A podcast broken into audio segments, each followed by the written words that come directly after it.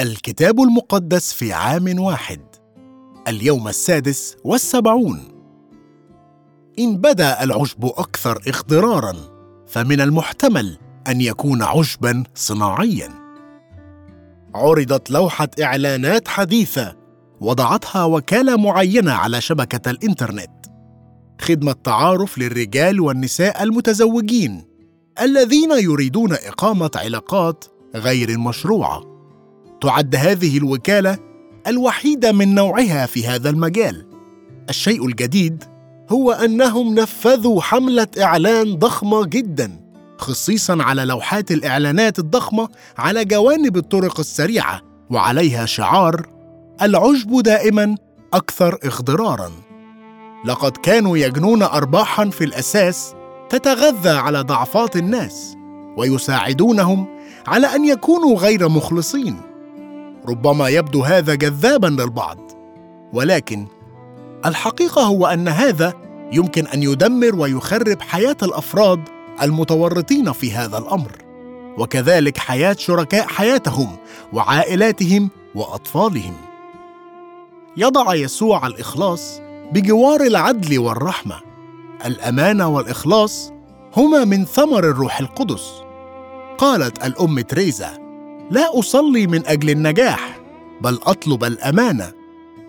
أمانة الله من نحونا تعطينا مثالاً نتبعه في علاقاتنا. الأمانة شيء ينبغي أن نجاهد من أجله في الزواج والصداقات، وحتى في علاقتنا مع الله. كن أميناً في العلاقات. يحذر سفر الأمثال من مخاطر عدم الأمانة. نرى في هذه الفقرة حماقة كل من الرجل والمرأة المتورطين في علاقة جنسية خارج إطار الزواج. هناك تباين عبر كل سفر الأمثال بين طرق نوعين مختلفين تماماً من النساء. من ناحية هناك الحكمة، ومن ناحية أخرى هناك الزانية.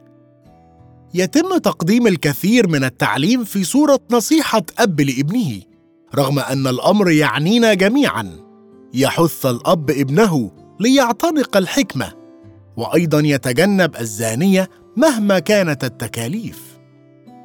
قيل أن الفرصة تطرق الباب، ولكن التجربة تضغط على جرس الباب. التجربة الجنسية منتشرة جداً، وعند كل زاوية تكمن إنها توفر شبعاً لحظياً، ولكنه مخادع. إنها تقول: هلما نرتوي وداً إلى الصباح.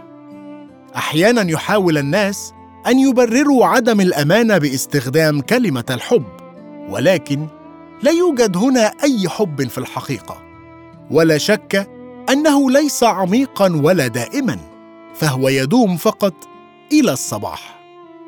أسوأ شيء أن المستسلم لهذه التجارب هو شخص غير أمين، لأن الرجل ليس في البيت، ذهب في طريق بعيدة. الشخص الذي يتبع هذه الطرق ينقصه حسن الحكم. لم يكن الخطأ هو البقاء بعيداً كفاية، بل الذهاب عابراً في الشارع عند زاويتها، وصاعداً في طريق بيتها. لا تبدأ حياة الأمانة فقط بتجنب تصرفات عدم الأمانة، بل بأفكارك وفي قلبك. يكمن جزء من خداع عدم الأمانة في سريته، في حدقة الليل والظلام. عدم الإخلاص من الممكن أن يدمر الزواج أو الزواج المستقبلي، ويدمر الحياة. هذا هو السبب أنه في يوم الزفاف يعد كل من العريس والعروس أن يكون أمينين بعضهما لبعض طالما كان على قيد الحياة. وكما قيل دائماً، ليس العشب أكثر إخضراراً على الجانب الآخر من السياج، إنه أكثر إخضراراً حيث نرويه. في الواقع، إن بدا العشب أكثر إخضراراً، فمن المحتمل أن يكون عشباً صناعياً. ساعدنا يا رب لنكون أمناء في كل علاقاتنا. ساعد المتزوجين ليكونوا أمناء لعهود زواجهم. من فضلك احرص واحمي الزيجات في كنيستنا اليوم وفي كل مجتمعنا. كن أميناً لدعوة الله ولوعوده ولرسالته، كانت أمانة من لعبوا دورا في ميلاد يسوع أمرا ملهما. كن أمينا لدعوة الله. في هذا التقرير القصير نقرأ كيف ذهب يوسف إلى بيت لحم ليكتتب مع مريم امرأته المخطوبة وهي حبلى. لا شك أن الأمور لم تبدو جيدة. عرف يوسف أن مريم غير مطعون في أمانتها، لكن بالنسبة للمحيطين بهم كانت تبدو أنها غير أمينة. لا بد وأن راودته فكرة الانفصال عنها. يقول التقرير الموجود في إنجيل متى والإصحاح الأول أنه فكر في تطليقها بهدوء حتى تكلم معه ملاك من الرب، لكنه كان أميناً تماماً لدعوة الله ولمريم، ولم يهمه كيف تبدو الأمور من الخارج. كن أميناً لوعود الله.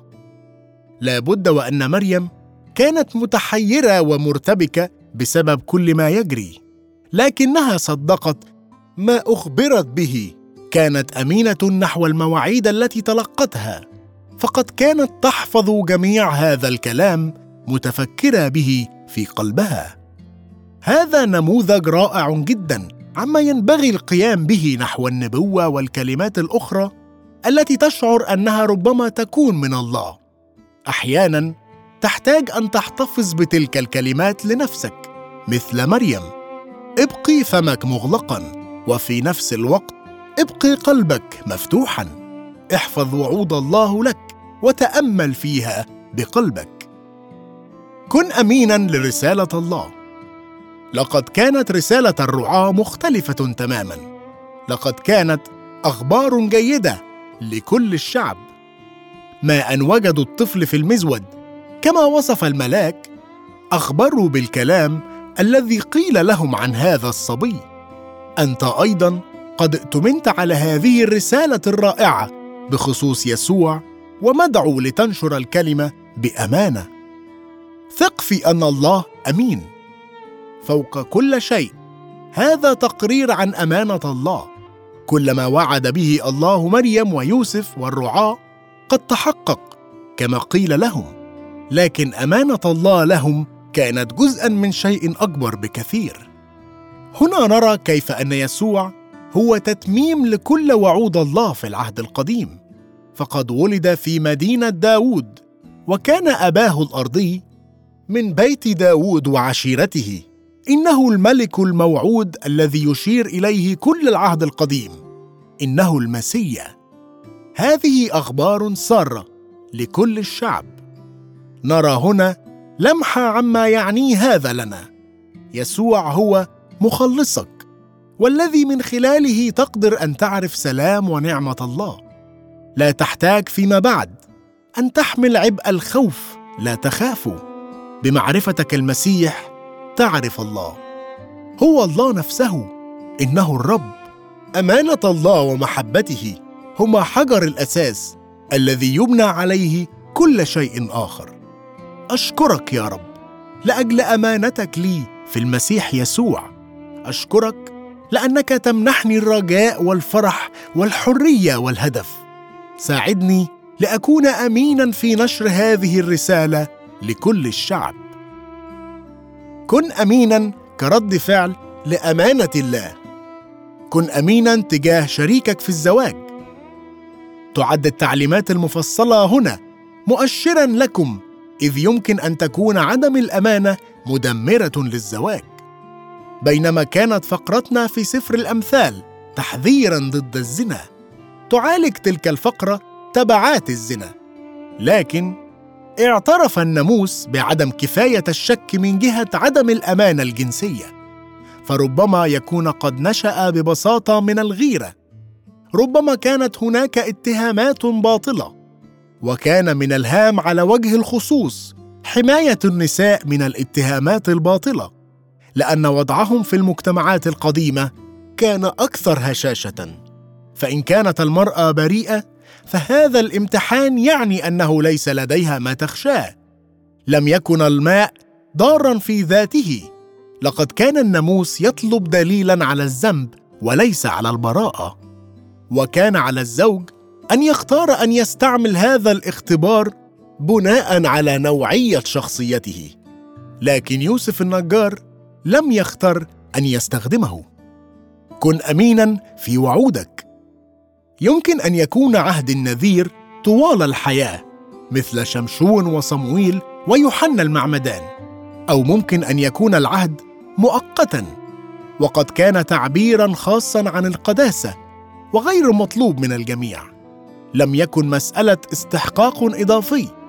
يسوع نفسه لم يكن نذيراً رغم أنه كان ناصري، وهو أمر يختلف قليلاً. النقطة الهامة في هذه الفقرة هي أنك لو قطعت وعوداً لله فعليك أن تكون أميناً تجاهها. كن أميناً كرد فعل تجاه أمانة الله. أخبر الله هارون وأولاده كيف يعلنون بركات الله على شعبه. هذه هي الكيفية التي يريد بها الله أن يباركك ويباركني. الله يريد أن يباركك بمحضره، ووجهه يشرق عليك، يبتسم الله عليك. إنه يريد أن يكون منعماً عليك، فهو طيب ورحيم وغافر ومليء بالمحبة. إنه يمنحك سلامه وسط متاعب الحياة، ويمنحك حمايته أيضاً. الله يريد أن يحفظك من الشر والحيدان بعيداً عنه. رغبة الله من البداية للنهاية هي أن يباركك. إذ تختبر أمانة الله تجاهك، ينبغي أن يكون رد فعلك أن تكون أميناً تجاهه في كل علاقاتك. أصلي هذه البركة على حياتك اليوم. يباركك الرب ويحرسك. يضيء الرب بوجهه عليك ويرحمك. يرفع الرب وجهه عليك ويمنحك سلاماً. وأما مريم فكانت تحفظ جميع هذا الكلام متفكرة به في قلبها. لقد حفظت الكثير من الأمور في قلبي على مر السنين، أموراً شعرت أن الله يقولها، وذكريات عن مواجهات مع الله واستجابات رائعة للصلاة، كما أنني تأملت ملياً في الكثير من الأمور، أمور محيرة أو صلوات لا زلت أتمنى أن تستجاب، أو فقط في أسرار الله المهيبة الرائعة